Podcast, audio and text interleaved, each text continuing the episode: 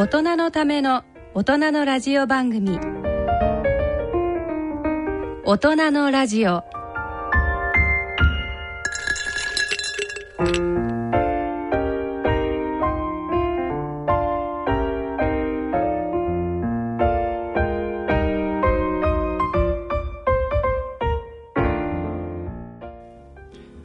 ご機嫌いかがでしょうか？安倍賢人です。ご機嫌いかがでしょうか？小山麻子です。今回は番組前半は社会病理のコーナーで昨今の事件からと題してお送りします。また後半の日野沖代のがん哲学学校ではシンポジウム少女ハイジに学ぶ自己形成について3回目をお送りします。そして今週は大人のバンド大賞のコーナーを加えた3コーナーでお送りしたいと思います。えー、小山さん何か真新しいことありましたか？そうですね。あの私はあの公園で、まあ、いろんなところに行ってますし先日はあの結構僧侶お坊さんの方がたくさん集まった公園に行きまして素晴らしいあの舞台でですね。へえ、はい、そこで何について話したんですか？それも私自身の介護の体験でまあ皆さんお坊さんお経をあげられるですわけですけどその前に介護者っていうのはどういうような体験をしてるのかっていうことを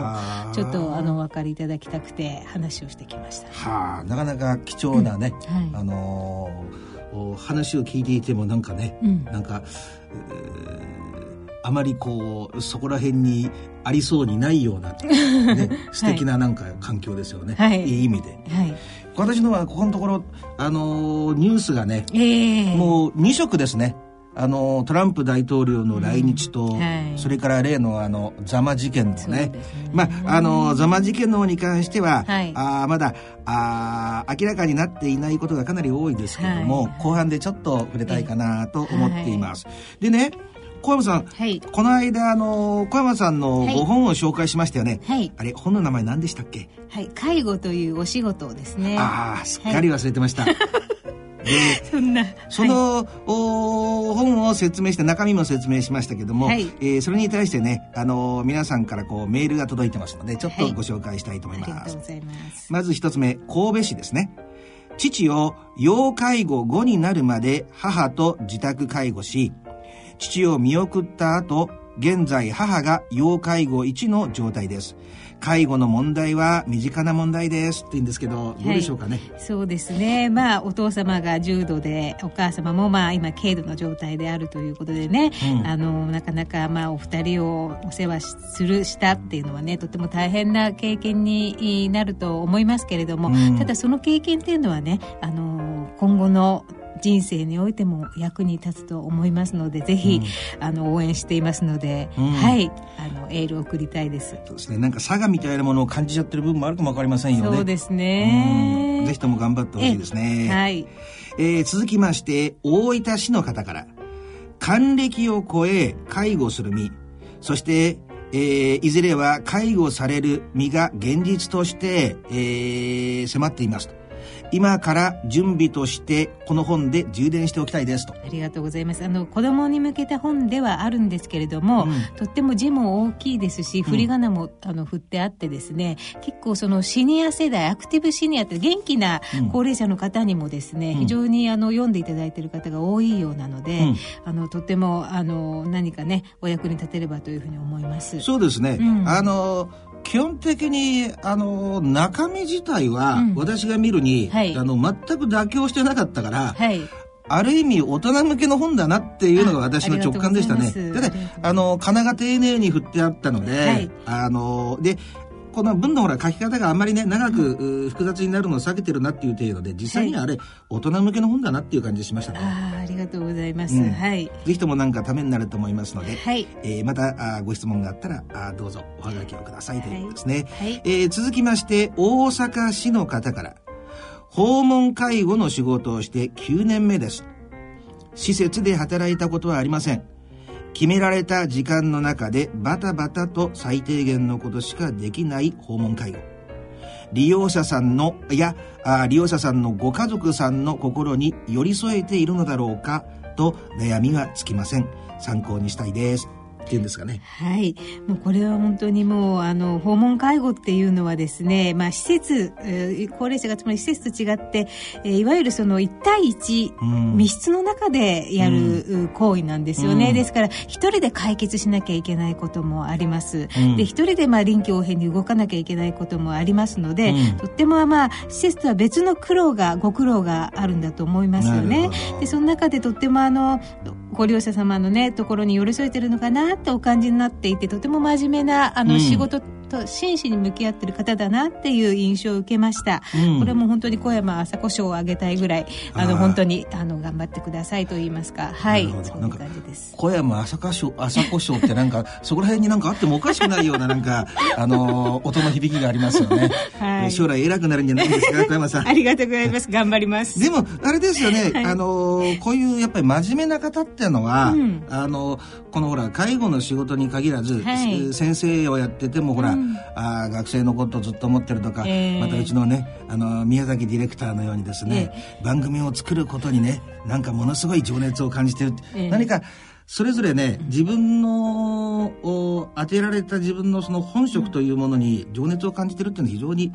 なんかね素敵なあみ見ていて素敵な感じがしますよね。えおっしゃる通りです。うん、はい、ぜひともねあの頑張っていただきたいなと思います。はい、はい大人のための大人のラジオ。この番組は野村証券ほか各社の提供でお送りします。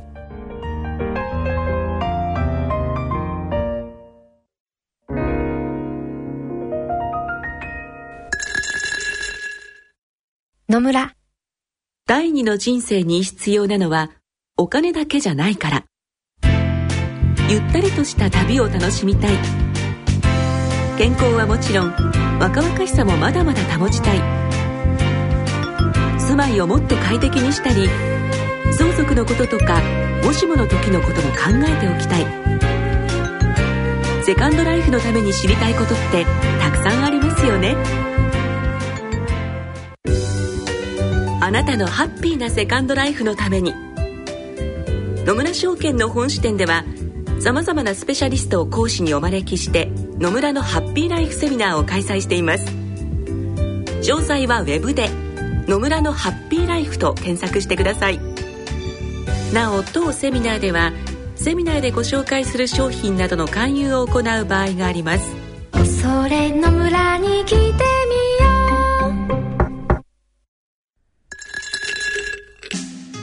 う。大人のための大人のラジオ。社会病理のコーナーです。今回は大変社会で大きな話題になっているあのザマ事件について考えてみたいと思います。はい。あの、先生、先日も同じ神奈川県で大量殺人ありましたけれども、はい。それとはまた違うんでしょうかね。これ、典型的に違う一点は、うん山百合園のね、うん、えー、障害者施設の、殺害の事件の方は、えー、なんかある意味頭の中で作った、自分でそのもう作り上げた美意識の遂行のためにっていうことなんですよね。ところが、今回のザマ事件っていうのは、若干その行為自体の方にも快感を感じてると思うんですよね。でね、あと、お典型的な違いっていうのは、うん、あ一言で言ったら、相模原の事件の方は大量殺人。えー、こちらのザマ事件の方は連続殺人。はい、決定的な違いは、えー、その殺害行為の間に冷却期間があるかどうかです。ああ、なるほど。っていうことなんですよね。えー、基本はね。はい。で、その上でね、結構いろんなテーマが上がってますよね。はい。あのまずですねこの方が自殺のサイトを使って、うん、その、まあ、犯罪を犯してたっていうことに対してちょっとお聞きしたいんですが。はい、はい、これはねもうピンポイントで答えると、はい、連続殺人犯っていうのは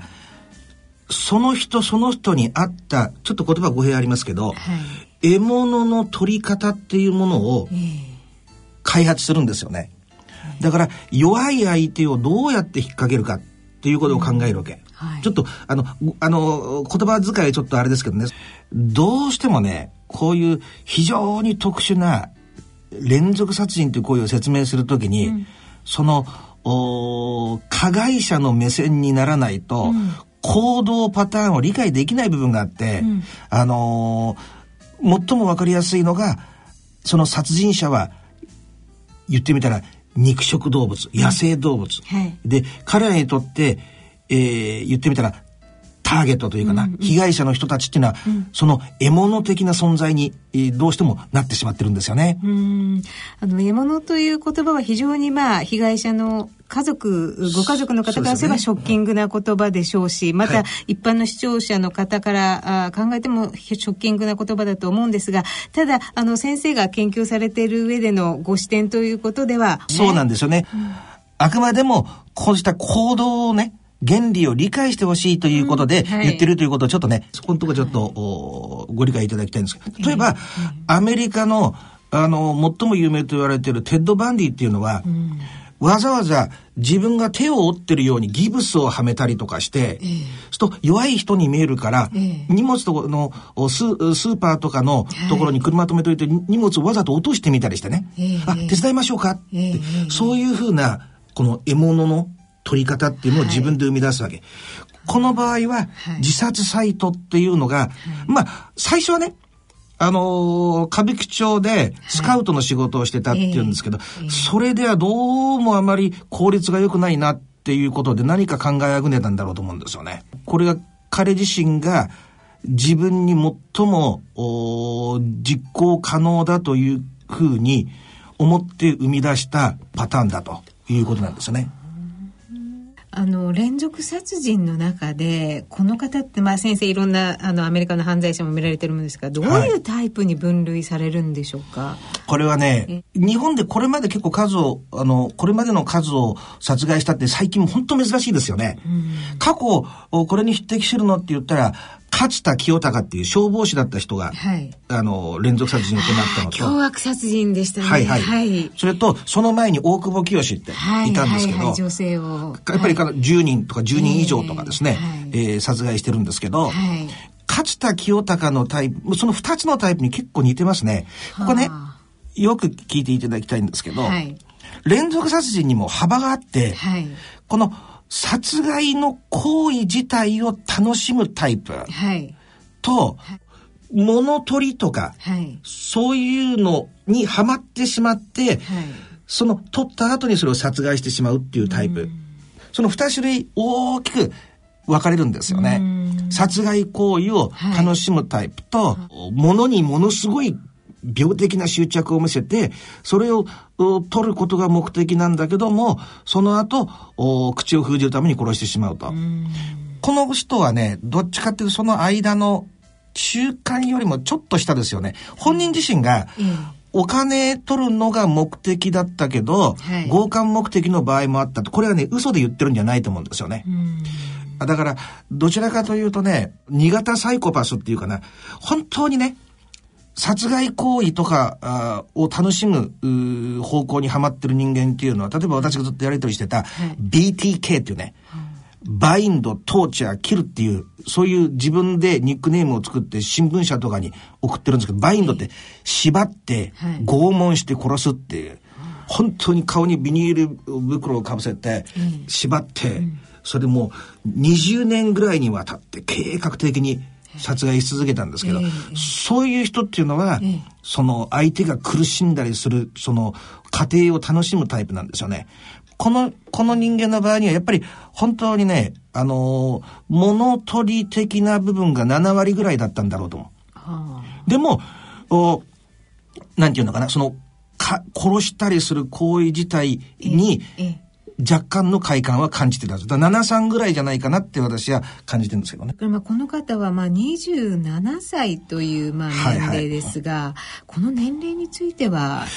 これはもうね、えー、典型的な連続殺人犯で、えー、一番層が厚いのが大体20代後半から30代前半ですから、う。ん、そういう意味では、世代的にはドンピシャリというかね、あの、ちょっと私の言葉遣いがちょっと良くないかもわかりませんけど、その、はい、おその意味は汲み取っていただきたいんですよね。ちょうど一番、なんていうのかな、あの、そうした行為に走る人間が多い、典型的な年代ですね。そういうなんていうかエネルギーがあるからなんですか、ね、そうですよね。やっぱりね、特にその殺害行為とかにはまっている場合には、それっていうのは性欲と密接に関係してるんで、やっぱり最も性欲の強い時期ってことですよね。で、そこ、その前にね、えー、彼はこの殺害のためだけに、あの部屋を借り借りたっていう話なんですけど、えーはいはい、それっていうのはもうそういうね、欲望を抑えられなくなってきた自分がいたと思うんですよね。だから、彼がそうなってしまった原因にも関係することなんですけど、えーはい、私のこれまでずっと分析してきてる経験からすると、はい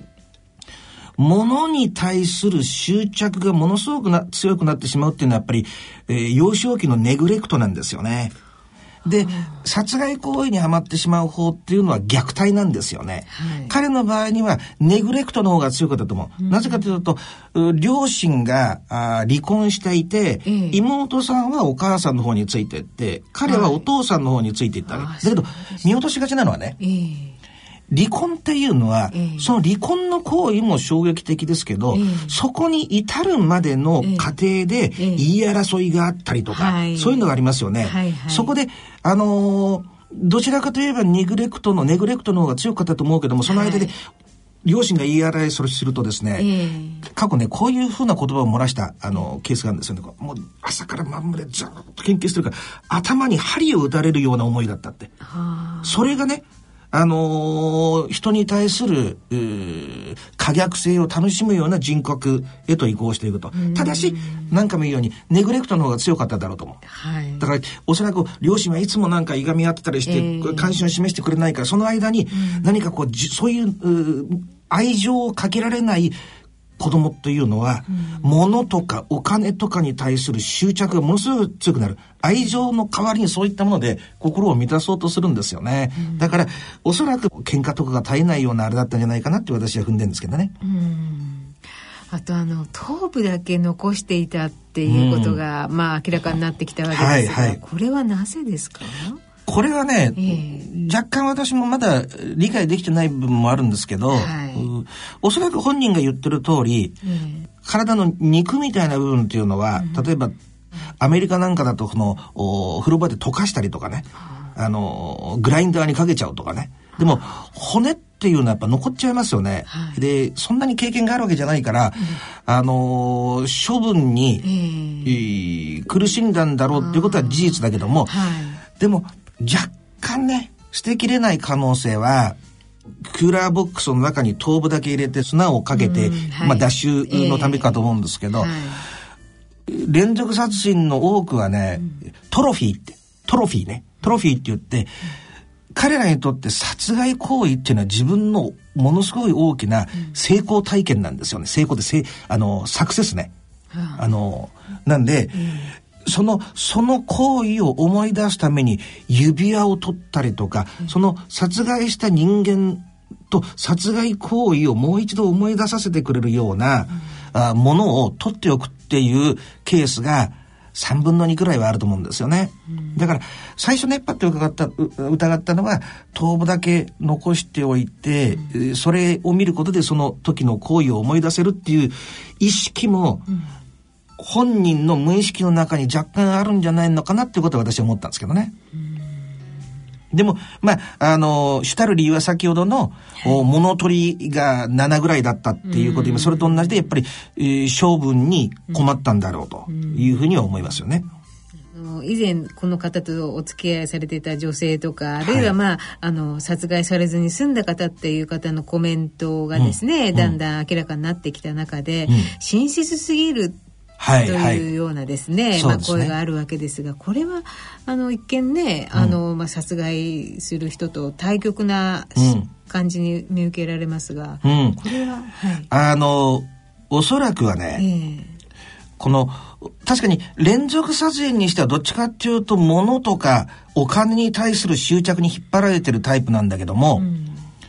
このお先ほど相模原の事件言いましたけども、はいあれっては一回こっきりでドーンっていっちゃうタイプですよね。連続殺人っていうのは、小さい時から何か攻撃性っていうものを自分が持ってることを自分で気づいてますから、うん、自分にものすごく醜い、欲望みたいなものが潜んでるっていうことを本人が知ってるわけ。うん、それを生かし続けて生きていくためには、はい、二面性を完璧なあ二重人格を意識的にね、あの、装って生きていくっていうのは、もう連続殺人犯の中では典型的なパターンなんですよね。だから、もう本当にいい人を演じえそっちのがまた、あのー、また言葉ちょっと語弊ありますけど、獲物がかかりやすい。この獲物っていう言葉を使ってるのもね、え言ってみたら野生動物が、はい、その、そういう、例えば、チーターが、うん、あの、何か自分のあれを狙うのと同じような、この大都会の中で、大都会の中で彼らだけは、言ってみたら野生動物みたいな自分のその欲望で、あの、獲物を狙って生きてるっていう普通の我々とは違うね。うん、それが性欲の目的、殺害欲の目的であるか、物とかに対する執着と他に対する執着かってことは分かりますけど、うん、その、そういう心理構造だっていうことには変わりがないわけ。それゆえちょっとね、あの、そういう言葉を使わせてもらってますけど、うん、でね、あのー、まだあ明確になっていない事柄がたたくさんありますけども、はい、一つだけね明確に言えることは、はい。はい、こうした大量殺人も連続殺人も根底にあるのは、この脅迫性障害っていうかな。この、もうそれをやらないといそこにはまってそこから抜け出せないんですよね。だから、生きていく中で、えー、あの、その、そのためだけに部屋を借りたって言いますよね。はい、もう頭の中の99%はそのことだけですよ。そのためだけに生きてる。だからそれは先ほど言った野生動物っていう例えをさせてもらったんですけど、えー、だから、あのー、そのパターンが、なんていうのかな、その行為自体に向いてるか、うん、そういう頭で自分でハマった何か美意識とか、えー、その復讐とか、えー、復讐型っていうのは大量系で、うん、で、その快楽系、どっちかっていうとね、簡単に言うとそっちに当てはまるのが連続殺人なんですけども、うん、ただ、えー、ラジオをお聞きのね、リスナーの方に言いたいのは、はい、あの、よくこれがほら、そういう SNS との関係で、えー、えー、物議を醸してますけど、はい、ネット上で出会うっていうことは、誰が来てるかわかんないし、はい、特にこういう内向的な闇を抱えた人たちが暗躍しやすい、ある意味現実の世界で顔が見えるのよりも危険な世界であることは間違いないわけ。だからそれを使うなということじゃなくて、それなりのガードをして、それなりの警戒心を持って、情報も簡単にこのね、開示たるかしないようにね、ぜひともその、使う際には、SNS を使う際には、全くね、あの、自分が想像もしないような、想定できないようなレベルの人間も使ってて、うん、むしろそういう人たちが生きやすい空間なんだっていうことは、ぜひともね、忘れないでほしいなと思いますね、うん。そういう方との見分け方、凶悪大量殺人をする方の見分け方っていうのはあるんですか？やっぱりね、あのー、確かにものすごく難しくて100%じゃないですよ。はい。でも、リスナーの方がイメージできるのはね、なんかこの人ね、ちょっと変だな。なんか、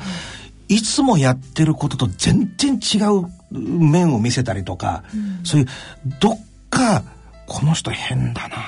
普通の人と違うなって思う面があるってことと、うん、あと、一瞬に見せるね、うん、なんかものすごい冷たい目ですよね。はいはいはい、あの、私は何人もね、えー、実際に面会に行って、えー、あの、知ってますけど、やっぱり、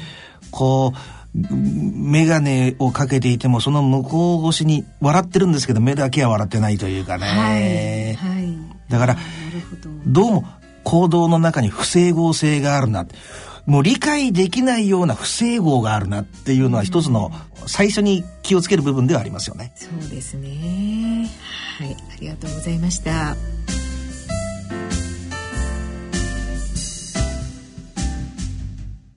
野村ちょっと気になるお金の話。今回は、老後の生活費です。お父さんお疲れ様でした。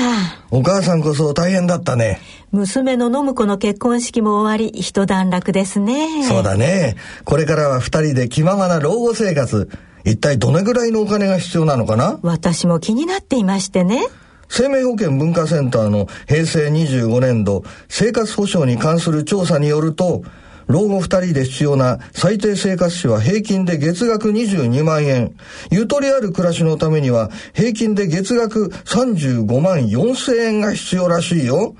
2人で生活するには結構お金がいるんだね。2人で？これからは私一人で生活していきたいわ。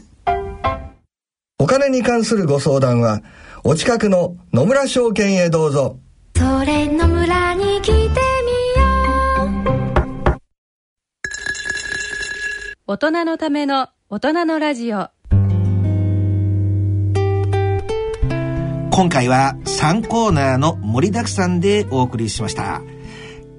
今回、えー、小山さんいかがでしたか？そうですね今回はあの犯罪のことについてねあの先生に詳しくお伺いする時間があの長くありましたけれども、は大変あの、まあ、相模原の件では私もあの障害者の方と関わる機会が多いことでとってもあの疑問が多かったんですけども、はい、今回のお話を聞いてあのなんとなくあの理解その2つの両者の違いっていうことでご説明いただいたのであのよくわかりました。ああそれはなんかよかった、はい、あのやっぱりねこう数非常に多くのこう数を見てそこのから作ってるパターン分析なんですよね私の専門っていうのはね、うん。はい、なんであのー、ここで話したことはあのー、そう大きくは外れてないはずなんですよね。はいさて、この番組は、ポッドキャスト、オンデマンドでお聞きの方には、放送でお送りできなかった部分も含めてお聞きいただけますので、放送終了後、番組ホームページよりアクセスください。さて、えー、番組では質問、疑問、ご意見、ご感想をお待ちしています。宛先です。郵便の方は、郵便番号105-8565、ラジオ日経大人のラジオの係まで。あるいは、ラジオ日経大人のラジオの番組ホームページからの投稿もお待ちしています。それでは、お時間となりました。ここまでのお相手は、私、安倍賢人と、小山麻子でした。それでは、次回の放送まで。さようなら。大人のための大人のラジオこの番組は野村証券ほか各社の提供でお送りしました。